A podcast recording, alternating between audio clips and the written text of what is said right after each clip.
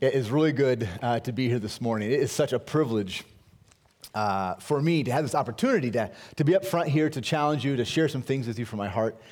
And I just want to start out by, by just by saying thank you. Um, we are coming to the end uh, this evening, or the end of, our, of the missions conference here. And it has been, from a missionary's perspective at least, it's been really awesome.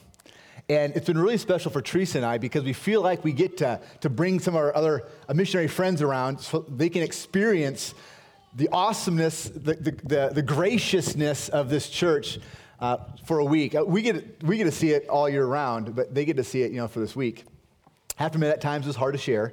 Um, I remember when, when, we were at the, um, the seniors, I don't call it the seniors, but what's the group called? No, not prime timers. It's the. They call the seniors? It's like post prime time, is that what you call it? No.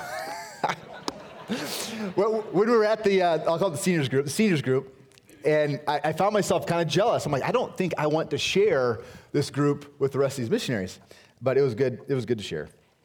But this uh, this week for us has been awesome.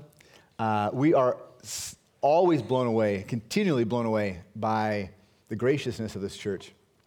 And you, you go to such lengths to make us feel loved and appreciated.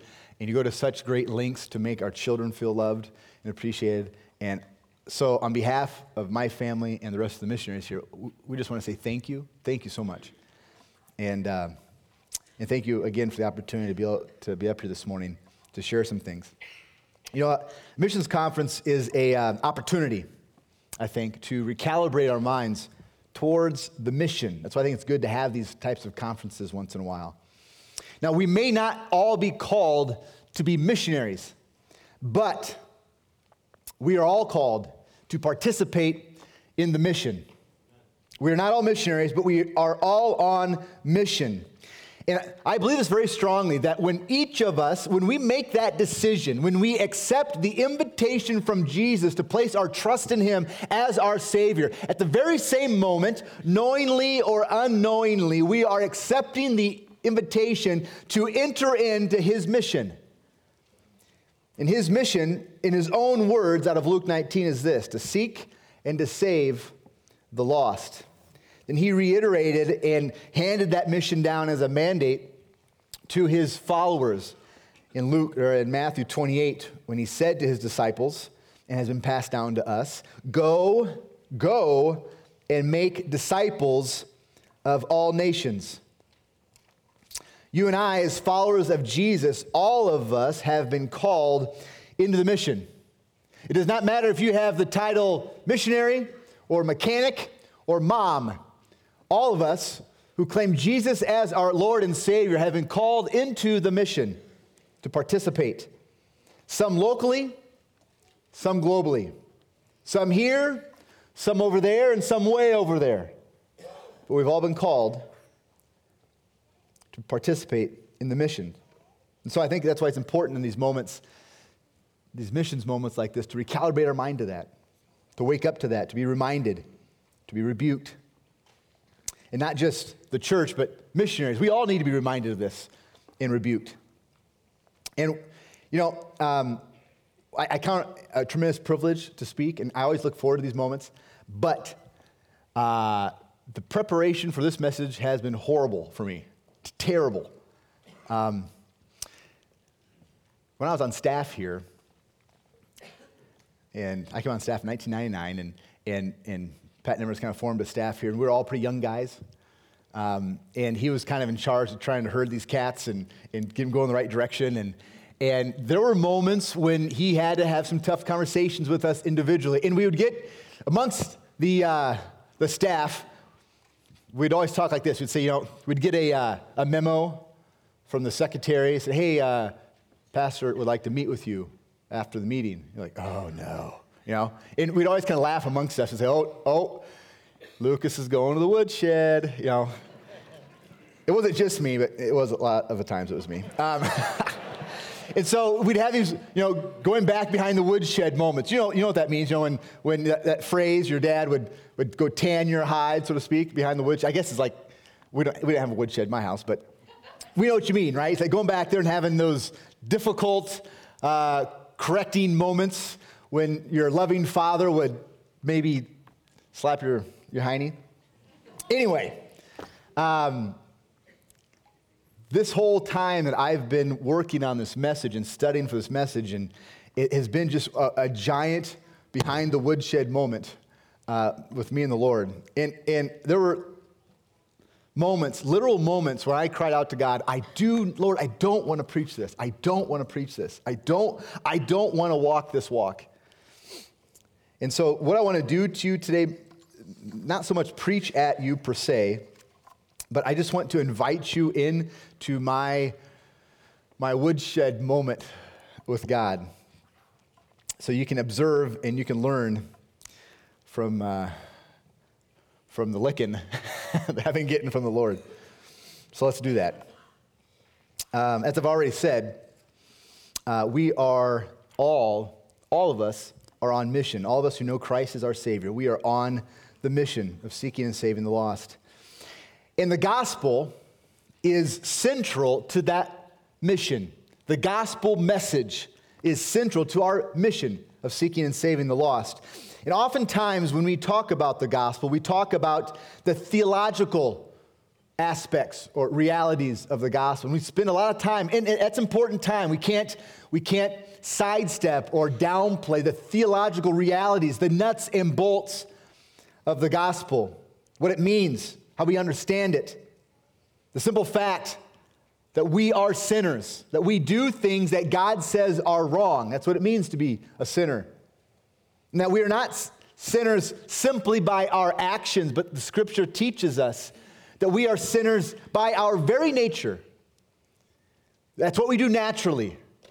If you struggle with that thought, just realize that if you have children, you, you know that you did not have to teach your children to sin, right? You did not have to teach your children to lip off. They just did that naturally. They didn't, you didn't have to teach them to disobey, right?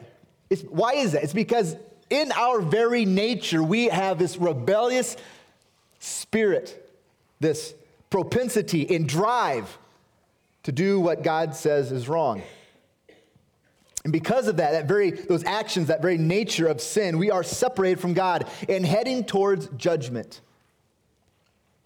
And Jesus taught and warned over and over again about that judgment, that ending place that he called hell. And the very fact that that is true emphasizes the fact that we need to be rescued from that. We need our guilt removed. We need a rescuer. And God provided one. That's the message of the gospel. God sent his son Jesus to pay our penalty for our sins, to die in our place, to suffer for us. There's a passage of scripture I just want to look at just real briefly. Kind of talks about this a little bit. This isn't where I'm where we're focusing today, but I think it's important to, to touch on this, the, the, the, theological realities of the gospel. But in Romans chapter 3, verse 22 through 25, and, and I love this translation, it's a little more dynamic, but I love how it handles this passage.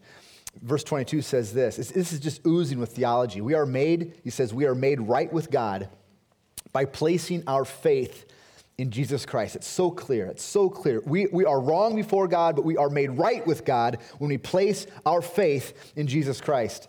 And this is true for everyone who believes. These are huge words. I mean, we just meditate on this all day, I think. No matter who you are, verse 23 for everyone has sinned. We all fall short of God's glorious standard, yet God, in His grace, freely makes us right in His sight. How? He did this through Jesus Christ, or Christ Jesus when he freed us from the penalty for our, for our sins. Well, how did, how did he do that? Verse 25. For God presented Jesus as the sacrifice for our sin. People are made right with God when they believe that Jesus sacrificed his life, shedding his blood. That passage is so rich in theology, the theological nuts and bolts of the gospel. And I have no doubt that there are some of us here today, I have no doubt that there are some of us here today, that's what you need to hear. You're here today, and maybe you, you already sense that tension in your gut that, that things just aren't right between you and God. You feel the, the, the Spirit of God convicting you of your sin. And what you need to hear this morning is that God loves you and He provided a way for you to be rescued and forgiven. This message that is central to our mission, to our mission the gospel, that Jesus died for your sins. And if you bow your knee to Him, if you believe in Him as your Savior, trusting in Christ, repenting of your sins, He will freely forgive you. You will be redeemed, restored, rescued, made right with God. If that's where you are this morning, you don't need to go any farther in this message than just that. You need to sit and soak there. I just want to challenge you, if that's you this morning, don't let this day go by. Don't let one more day go by. You don't make yourself right with God through believing in Christ. But we can't just focus on the theological realities. Although they are so important, we can't just focus on the theological realities of the gospel because there's other realities, other aspects of the gospel that are equally important. Oftentimes, when we talk about the gospel, we'll land on and think and meditate on the practical realities of the gospel. This is also really important. The gospel cannot simply change our eternal destiny, but it must change our very lives. The gospel isn't something that we simply believe in, but it must define us. The gospel, help us unpack that a little bit. The gospel declares that I am loved by God unconditionally and completely, and that must change me daily, how I interact with myself and the world around me. God cannot, think about this, God cannot love you more than He does in this moment. God loves you 100% right now. If you, woke, if you woke up this morning and had wonderful devotions, it's a great time in the Word, worshiping the Lord.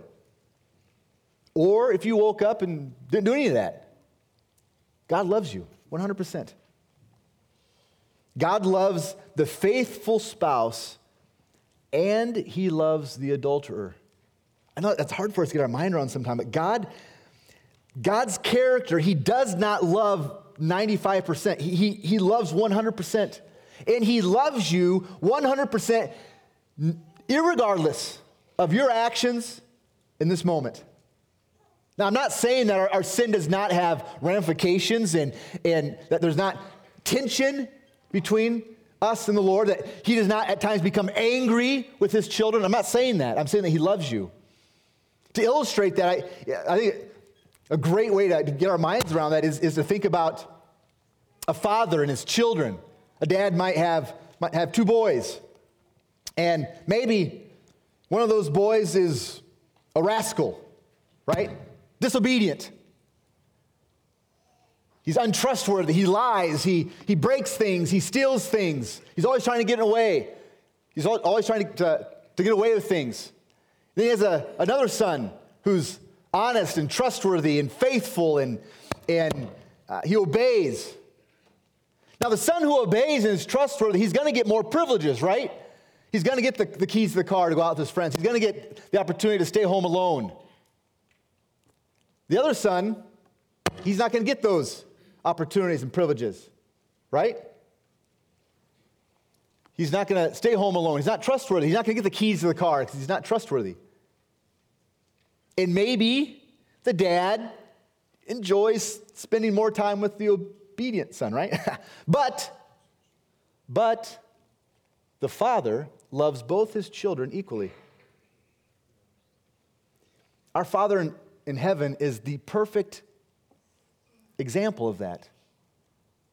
He loves his children regardless of what they do. Now, he, he might get irritated, he might have to give one a pat on the behind once in a while. He might have to punish and ground and take away their allowance, and, but that doesn't mean he doesn't love them. We understand that. That love that the gospel declares that God has for us needs to change us. The way we view ourselves. If you get those voices in your head, I know I do, that condemn you, that say, ah, you're not loved, you're not good, good enough, you're, you're worthless, if you get those voices in your head, you have to realize that is not from God. Scripture tells us that. Tells us that. Romans 8 1 tells us there is no, con- no more condemnation for those who are in Christ Jesus. So that voice of condemnation in your head, that does not come from God. It's not truth. Don't believe it. The gospel must also change the way that we view others. When I bump into somebody, I have to realize that God loves that person. Christ died for that person. And so I need to respond differently. I'm not allowed to hate people that God loves. I'm not allowed to mistreat and downplay people that Christ died for. I love, I must love and serve the very same people that God loves and serves through Christ. Right? Those are some, just a, two super important applications of the gospel. But there's others. For example, not only does God love me completely, but He has forgiven me completely. He sees me as holy. And that forgiveness is based on grace. I can't earn it, I can't buy it, I can't be religious enough to, to earn it. And I don't deserve it. But it's given to me when I believe in Jesus. That is what grace means. And that has to change the way that we see and interact with the world around us. If I'm forgiven for my sins freely through grace, how do I respond when someone seeks my forgiveness? Do I forgive freely? Or do I make people earn it? Do I make my children earn it? Do I, do I, do I withhold it? Am I quick to anger and slow to forgive? The truth of the gospel must change us. And these are powerful and important practical realities of the gospel. And we need to be reminded of these and we need to meditate on these. They need to change our lives daily. But the theological and practical re- realities of the gospel, although they are crucial, that's not what, where I want to focus on today because I believe that there are other realities, another set of realities that are just as important, especially when talking about our responsibility as followers of Jesus in the mission. And this is where God has been challenging me. This, this, is, this has been the topic of my woodshed moment with the Lord, ongoing moment with the Lord. And so I just want to invite you back into that woodshed, or behind that woodshed, that you can listen in and see what's been going on. The passage of scripture that God brought to my mind and has been working me over with is in Romans chapter 9. And so you can open up your Bibles if you have them. We'll put the, the verses up here on the screen here in a second. But in Romans chapter 9, we're just going to look at the first three verses. And the first verse says this. It's really interesting. He says, I am speaking the truth in Christ. Not, not that I'm just speaking the truth, I'm speaking the truth in Christ. Then he, he doubles down. I'm not lying. So not only am I speaking the truth in Christ, he says, Look, I'm not lying. And he goes on, My conscience bears me witness in the Spirit. Okay, Paul, we get it. You are speaking the truth. But he says these things because he's about to lay out some, some an idea that's going to be hard to believe. You're, you're going to think in your mind, oh, Paul's exaggerating here. There's no way he's being honest. But he's making it very clear here in verse 1. He's being truthful, he's not exaggerating. Okay, Paul, so what is this hard to believe, hard to swallow truth that you, that you want to get across to us? Verse 2, he says, here it is. He says, that I have a great sorrow and unceasing anguish in my heart. This isn't a, a temporary anguish, it's not a, a, a small sorrow, it's unceasing and great. It's not an anguish that will heal in time. It's a gnawing pain deep in his heart. Okay, so Paul, what's causing this great unceasing sorrow in your heart? Verse 3, he says, For I could wish that I myself were accursed and cut off from Christ. He said, I wish that I could go to hell. Why? For the sake of my brothers, my kinsmen, according to the flesh. Paul's great sorrow and unceasing anguish in his heart was caused by the reality that his Jewish brothers were dying and going to hell. These are the emotional realities of the gospel. There is pain, emotional pain in the gospel. People that we know, people that we love, will die never believing in Jesus. They will die under the wrath of God. And there's no way to sugarcoat that. That hurts. It's horrible. It's too much to bear. That's why Paul uses the language that he does. He says, Look, this is a great sorrow and an unceasing anguish in my heart. So, how do we respond to that? How do we respond to that, to the emotional reality of the gospel? Well, I can tell you how, how I've responded to that over the years. I've ignored it. I've, I've leaned into the busyness of my life to try to callous my heart to those realities. It's a coping mechanism. On the mission field, oftentimes I feel like I am just working my tail off just to survive, doing this, doing that, running this errand, getting, getting this thing done. And at times, I don't even think about the mission that's going on around me. You might, be able, you might be able to relate to that. I know many of you are just crazy busy. And our culture here in the United States thrives on busyness you know, we say to ourselves, you know, I don't have time to think about the people around me who are spiritually dead and coasting towards hell. I have an education to get, a business to run, a family to take care of, a church to run.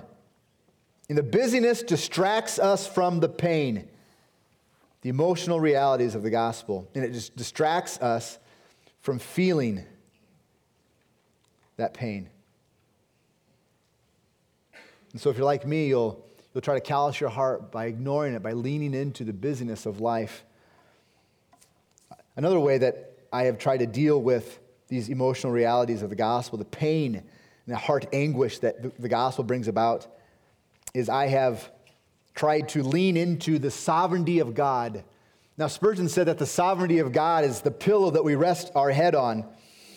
And I love that, that quote from Spurgeon. Because knowing that, that God is ultimately in control, that my actions or lack of action will not thwart God's overarching plan, knowing that He's good, that He'll walk with me through all things, that He'll make all those things good for me, knowing that literally allows me to sleep at night. Okay, Lord, you're in control. It is literally the pillow I rest my head on the sovereignty of God. And it is the rock that we can anchor our lives to to weather the storms that come our way. But there is a danger. There is a temptation to go too far. Oftentimes I'll think, well, you know, God will save that person with or without me. So it doesn't really matter if I share the gospel at this moment. So we lean too, or I lean too far into this theology, and that can callous my heart to the emotional pain of the gospel on theological grounds.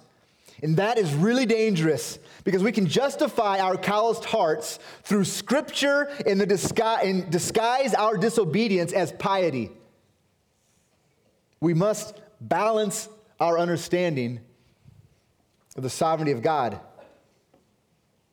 Sovereignty of God is the pillow we rest our head on, but it cannot be the couch that we sit on like a sloth eating Doritos as our life passes away. It's a pillow, it's not a couch. Our theology must give us rest and spur us on to greater investment in the mission. God's sovereignty does, does teach us that He will save people without us. Excuse me, it does not teach us that He'll save people without us. It teaches us that God is at work, drawing people to Himself. He is in control, and that if I share the gospel, people will get saved. If God wasn't sovereign and at work in people's hearts, no one would trust in Christ. The doctrine of the sovereignty of God teaches me that if I do share Christ, people will get saved. That's a balanced reality, the view of God's sovereignty. It can give us rest, but it must also spur us on. Now, these are some of the ways that I've dealt with the pain of the gospel in my life. I've ignored it by being busy, I've ignored it through bad application of good theology. How did Paul deal with it? How did he deal with the pain of the gospel? There in Romans 9, in Romans 9, it shows us he leaned in and embraced it. Paul was broken over the spiritual condition of the lost. The gospel brings great joy, unending joy, but along with it, great sorrow as we think of those around us. I think that sorrow was one of the things that pushed him to open his mouth and share Christ. The gospel demands that we look at people differently. Every person that I come into contact with is loved by God. Every person I come into contact with is someone that Jesus died for. Every person I come into contact with, if they do not hear that message and trust in Jesus, they will die under the wrath of God. And I wish I could stand before this morning and say that my heart is always in anguish over the lost, but it, it's not. There's been times. I remember a time a while back when I was sitting on the roof of, of my building where I used to live. And I was just was worshiping, I was praising, I was, I was praying, and, and just having an awesome time with the Lord. It was that moment where, where you just you just kind of lost and just worshiping, and you feel so close to the Lord. I don't know if you've, you had those moments. I hope you do. But it was night, it was, it was early morning, it was still dark, no lights were on. I, and I just, I opened my eyes and I started to look around me. And I saw all these apartment buildings and all these windows, and there were some lights on some of the windows. And, and there were just thousands upon thousands of people all around me. And I knew that the vast majority of them, probably 95% of them, did not know Jesus as their Savior. And in their current condition, were heading towards judgment. I just stood up and I just started praying for those people around me. I didn't know who they were. I, just, I began to weep, thinking about all these people around me who do not know Jesus.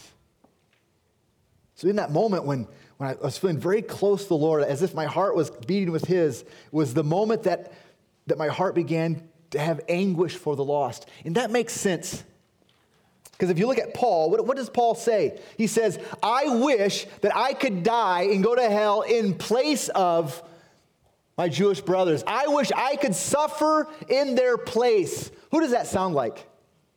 Jesus. Paul, in this ludicrous expression of the pain in his heart, he's not being crazy. Paul is being Christ like. So it would make sense that in my own experience, that the moments that I draw closest to the Lord are the moments that my heart begins to ache the most for the lost. Scripture tells us that we have the mind of Christ. But do we have the heart of Christ? So, just as I close down here, I just got a few, few moments. I just want to ask you a question. How is your heart this morning? Is it aching for the lost? Or have you allowed your heart to be calloused? If your heart is calloused this morning, let me share with you two things that the Lord has kind of been impressing on me that I need to do and keep doing in my own life. The first one is this He's made it very clear that I need to repent. Having a calloused heart towards the lost is wrong. And if you've allowed your heart to have calluses on it towards the lost, then we need to rip those off through repentance. The second thing the Lord has been impressing on me is that I need to pray differently. I need to pray asking the Lord to give me a heart that continually breaks and weeps for the lost. I have to pray that because I don't like to hurt. I don't I don't know about you. I don't like to hurt. But I know that I am called by God to be broken for the lost. And so I need to ask Him to help me. Give me the heart of Christ. That it will, that it will break and weep for the lost. And then a natural outflow of that is to begin to pray that God gives open doors and opportunities to share the gospel with the very people that you're weeping over. When it's all said and done, all of us here have people close to us who don't know Jesus. And I just want to invite you this morning the same invitation that God has been giving me these past weeks. That's the invitation to, to weep for those who do not know Christ, to embrace the pain, and to allow it to move us out of our complacency. Let's pray. Father, I just want to publicly, I, have been talking to you about this privately, but I just want to publicly um, say that to you, Lord, I repent of my callousness of my heart, my heart towards the lost. And Lord, there are no excuses. I can't allow the busyness, even the necessary business, uh, business of life, to be an excuse. And I, I can't use your own scriptures against you.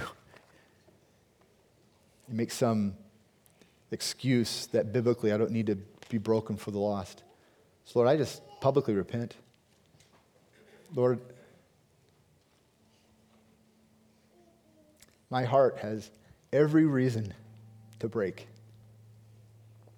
And I'm sorry that, that I run from that and I insulate myself from that pain. Jesus was a man of sorrows. And we're called to, to walk in his steps, to enter into his mission. We can't get around it. There is pain. So, Lord, I just pray that you would raise us up to be people willing to carry that mantle of sorrow for those around us who do not know Christ. And we pray for them. And we love them. May we show them Christ. May we sit down and talk with them and tell them how they can be made right with God. So, Father, I pray, help our hearts to weep for the lost. Lord, I pray this in your son's name. Amen.